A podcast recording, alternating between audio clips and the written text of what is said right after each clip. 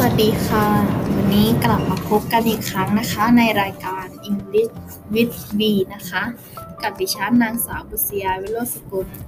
และดิฉันนางสาวสุวรรณคำทอง วันนี้เราสองคนก็เป็นผู้ดำเนินรายการอีกเช่นเคยค่ะ ค่ะ ในวันนี้นะคะบทสนทนาที่เราจะมาพูดคุยกันก็คือในเรื่องของการถามเวลาและก็วันที่นะคะ เดี๋ยวเราลองไป ฟังในตัวอย่างสถานการณ์แรกเลยค่ะ Do you know the visiting hours in this hospital คุณรู้หรือเปล่าว่าเวลาเยี่ยมไข้ของโรงพยาบาลนี้คือเวลาอะไรคะ I think it's from 9 a.m. to 11 p.m. ฉันคิดว่าน่าจะเป็น9โมงเช้าถึง5ทุ่มนะ What about on Saturday แล้ววันเสาร์ล่ะคะ In the morning is from 8 to 11 a.m. and in the afternoon is from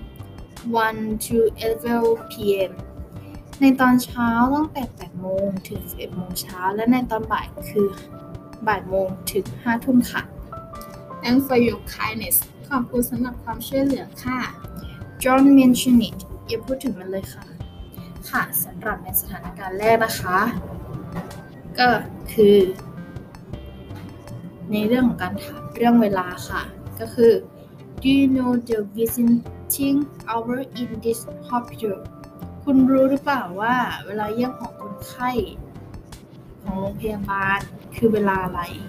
ค่ะค่ะเดี๋ยวเราไปดูตัวอย่างสถานการณ์ที่สองกันนะคะ Will you be busy on Monday สุ วันจันทร์นี้คุณติดธุระหรือเปล่าสุ Yes I got an appointment in the morning ใช่ ฉันมีนัดตอนเช้าน่ะ I would like to ask you to go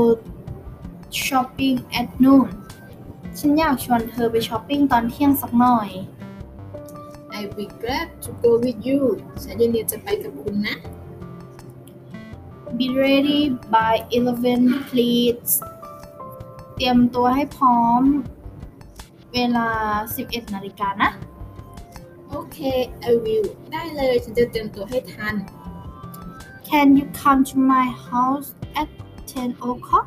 คุณมาที่บ้านฉันเวลา 10โมงได้ไหม Is there anything interesting มีอะไรน่าสนใจงั้นเหรอ Yes you will know it later ใช่ คุณจะรู้เองทีหลัง Alright see you on Monday ได้เลยเจอกันวันจันทร์นะค่ะสำหรับบทสนทนาอันที่สองนะคะ ตัวอย่างประโยคก็คือ